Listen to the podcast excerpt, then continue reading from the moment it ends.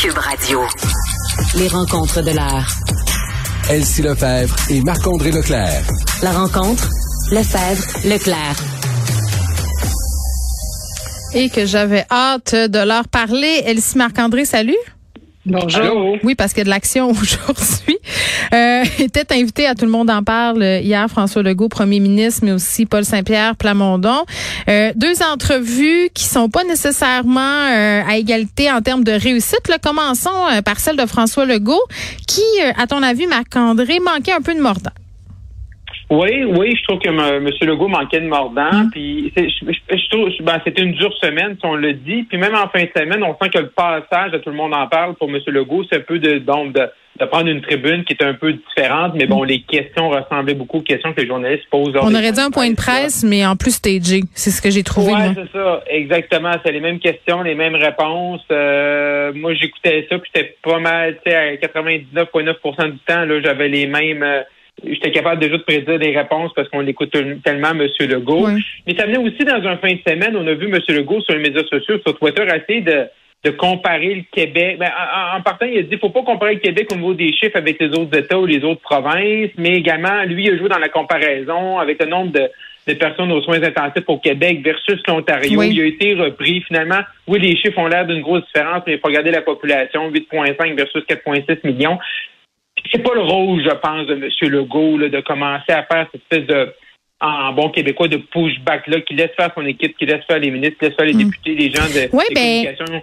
Et c'est pas à lui à faire ça, je trouve, d'aller là, de commencer à se justifier. C'est comme euh, M. Monsieur Legault me fait penser un peu présentement, tu sais, un, un, un- un athlète en sport individuel, un tennis, un, un, boxeur, un joueur de golf, où mais tout va bien, tu gagnes tous les championnats, mais tu te poses pas de questions. Puis là, donné, t'en perds, tu perds une game que tu n'aurais pas dû perdre, puis là, tu fais comme penser, réfléchir, chaque mouvement, chaque geste. Là, ça te paralyse un peu. Moi, c'est le sentiment que j'ai des, des derniers jours là, pour l'ensemble de- du gouvernement puis pour M. Legault. Euh, mais Elsie, moi j'ai l'impression aussi là, tu faisais référence au tweet euh, comparatif Marc-André euh, qui était malheureux à mon sens là, euh, puis ça n'a pas été super bien reçu, mais de continuer dans cet empêtrement de chiffres là, Elsie, là, sur la façon dont on comptabilise les cas, les hospitalisations. Moi, j'étais encore plus perdue. Là, c'est une stratégie qui, à mon sens, ne fonctionne pas euh, pour faire une diversion, pour pouvoir dire que finalement, on n'est pas pire que les autres. Je comprends pas pourquoi on continue sur cette veine-là au sein de l'équipe Legault. Oui, ben je trouve que vous avez raison les deux. C'est sûr que c'est un terrain miné et délicat parce que les chiffres, on peut leur faire dire plusieurs choses. C'est ça. euh, Puis on perd le on monde a- aussi, là, les chiffres, à un moment donné, ça devient compliqué.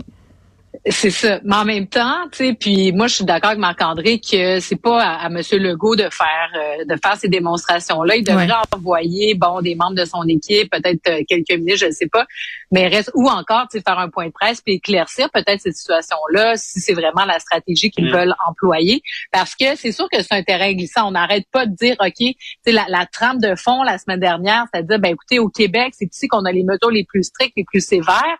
Et malgré tout, on n'a pas de résultats. Puis il y a des gens qui comparent les chiffres de la Floride ou des États-Unis ou encore du reste du Canada. Donc, je comprends la stratégie du gouvernement de vouloir dire non, non, non, c'est faites attention parce que nous, au Québec, la seule chose, c'est que on a choisi de calculer les chiffres d'une certaine manière depuis le début ici. Est-ce que c'est vrai? Moi, je lis euh, euh, une dame sur Twitter, là, son nom m'échappe, là, qui, est- qui est basée euh, à l'Université de Toronto, puis elle démontre que le Québec, dans le fond, euh, on, on- on est tellement précis, si on veut, là, dans le nombre de morts calculés liés à la COVID, qu'on a beaucoup plus de cas que dans le reste du Canada. Que dans le reste du Canada, par exemple, ils sont moins, euh, ils, dé- ils déclarent moins les cas, puis ils les, euh, ils les, euh, ils les, les recrutent moins, là, dans le sens qu'ils font moins de dépistage si la personne entre à l'hôpital pour une autre raison que la COVID. Ouais. Donc ça, ça booste les chiffres du Québec. Mais là, si on veut faire cet exercice-là, c'est pas à coup de Twitter là à 140 caractères qu'on va réussir à, à marquer des points. Donc euh, c'est pas une bonne stratégie. Puis sur Monsieur Legault hier, à tout le monde en parle. euh, je finirai en disant que moi aussi j'ai trouvé qu'il manquait un peu de naturel. Ouais. Euh, tu voyais qu'il était en gestion de crise. Puis c'est un certain drapeau rouge là, parce qu'on s'en va dans une période électorale. Donc, M. Legault aura pas tout seul là, la patinoire. Donc, il va devoir redevenir le, François Legault que les Québécois aiment. Puis c'est pas ça qu'on a vu hier. Oui, il avait pas l'air du monsieur accessible. Non, puis les, les, jokes d'Alexandre Barrette aussi, pauvre petit. il y avait personne pour les rire.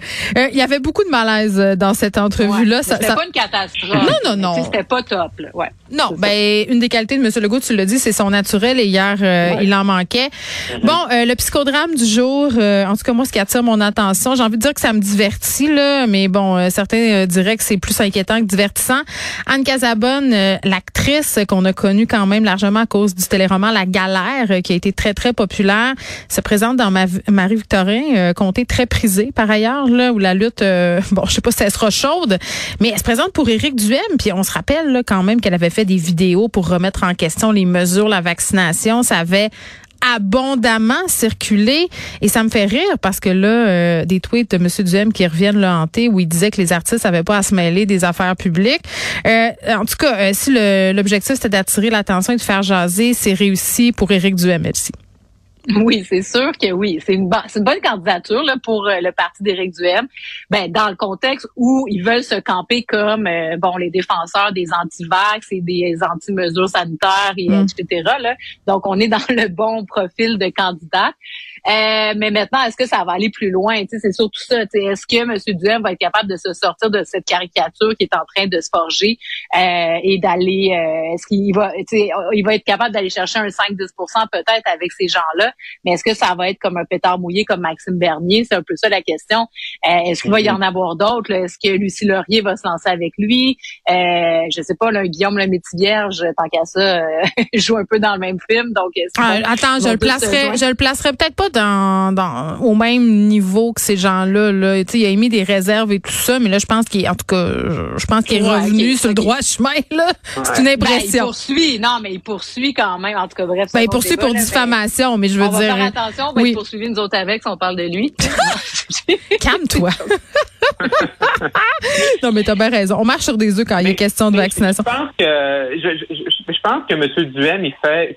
C'est sûr qu'aujourd'hui, c'est un bon coup parce qu'on en parle. C'est avait nommé euh, Monique Gagnon, une entrepreneure de Marie-Victorin hmm. depuis 150 euh, ans. c'est pas une politicienne, Anne Casabonne, Marc-André. Je veux ah, dire, quelle, quelle expertise elle a. Il y a beaucoup de gens, ouais, mais il y a beaucoup de gens qui, sont, qui veulent plus de voir de vrais de politiciens de, de carrière, de formation. J'ai écouté son point de presse tantôt avec M. Duhem. Euh, c'est sûr qu'elle a. L'avantage qu'elle a eu comparativement à Mme Sanson, c'est Sanson, quand elle a commencé avec M. Duhem, elle connaissait pas vraiment le programme du Parti conservateur du Québec. Hmm. Là, il y a eu des questions des journalistes sur le programme, elle le connaît.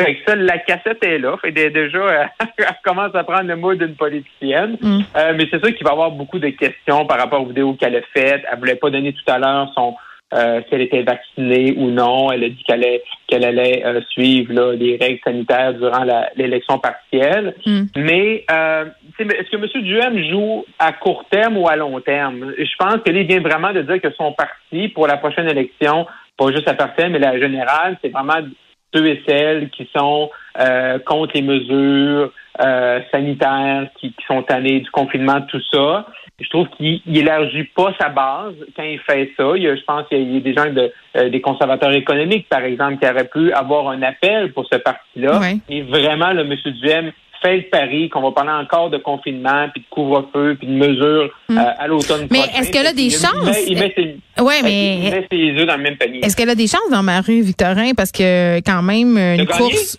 Ben oui, parce que le compte Pierre Nantel est compté. Je veux dire, regardez. Mais non, mais non, mais non, mais non, elle va pas gagner. Ce que M. Jem veut faire, c'est qu'il veut que le PCQ, que son parti ait un bon pourcentage, parce que c'est le, le seul vrai test qu'il va avoir avant l'élection. Mais elle a aucune chance de gagner. Euh, là, le seul parti qui n'a pas présenté son candidat ou sa candidate, c'est euh, la CAQ, euh, tu l'as dit, M. Nantel, même Martine Ouellette est mm. là avec son parti à elle. Fait là, il y a beaucoup de il y a beaucoup de choix pour les gens de Marie-Victorin. Euh, nous, on va suivre ça très attentivement parce que ça a plein de répercussions. La CAQ sont les favoris, mais là, ça va moins bien. Est-ce qu'on va est-ce qu'on va voir ça dans Marie-Victorin? Pour pour Paul Saint-Pierre Plamondon, c'est super important de remporter. Euh, Monsieur Diem va vouloir bien faire. Le PLQ, Mme Andade, est-ce qu'ils sont finis? Mm. Euh, fait que, il y a tout là, il y a vraiment là, euh, une grosse partielle ben, vraiment suivie. Exactement. Puis tu parles de Paul Saint-Pierre Plamondon, qui était lui aussi hier à Tout le monde en parle. Peut-être une meilleure entrevue que celle de M. Legault, Elsie?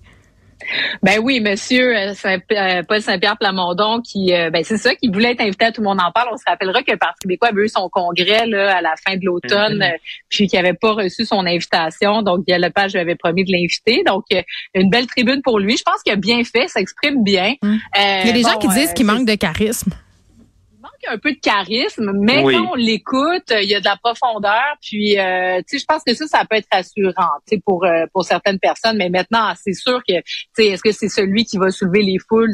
J'en doute. Ceci dit, il peut être capable de convaincre des bons candidats parce qu'il fait un travail sérieux, concret. Je pense que hier, il a réussi, là, tu sais, un peu à expliquer sa démarche. Donc, euh, tu sais, c'est une performance quand même bonne, tu sais, dans le contexte. C'est sûr que, tu sais, quand tu es un tiers parti comme ça, euh, tu sais, qui a déjà été un grand parti, l'échange avec euh,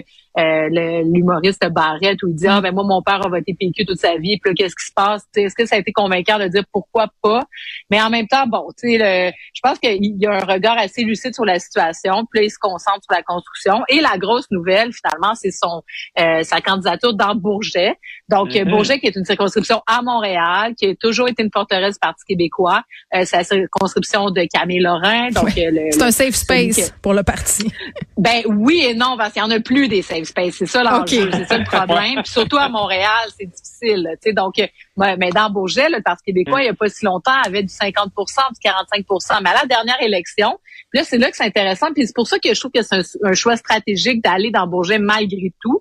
C'est que le vote est divisé là pratiquement euh, au corps. Là. 25, 25, 25 entre le PLQ, la CAQ, QS, puis le Parti québécois. Donc, ça va jouer là, au coude à coude, c'est à celui qui aura la meilleure organisation. La CAQ, le candidat sortant, est très faible, n'est pas connu, n'est pas sur le terrain. Donc, euh, il n'y aura pas de prime à l'urne pour la CAQ. Les libéraux vont aller chercher du vote, puis là, ben, ça va être la lutte du Parti québécois. Est-ce que la, force du chef va faire une différence dans Bourget? Je pense pas, parce que c'est un milieu urbain. Mm. Mais si l'organisation s'y met, je pense que c'est le meilleur euh, espace où il pouvait se présenter parce que la CAQ est tellement forte dans les autres comtés francophones à l'extérieur de Montréal. Très bien, merci beaucoup. À demain. À demain. À demain. Geneviève Peterson. Une animatrice pas comme les autres. Cube Radio.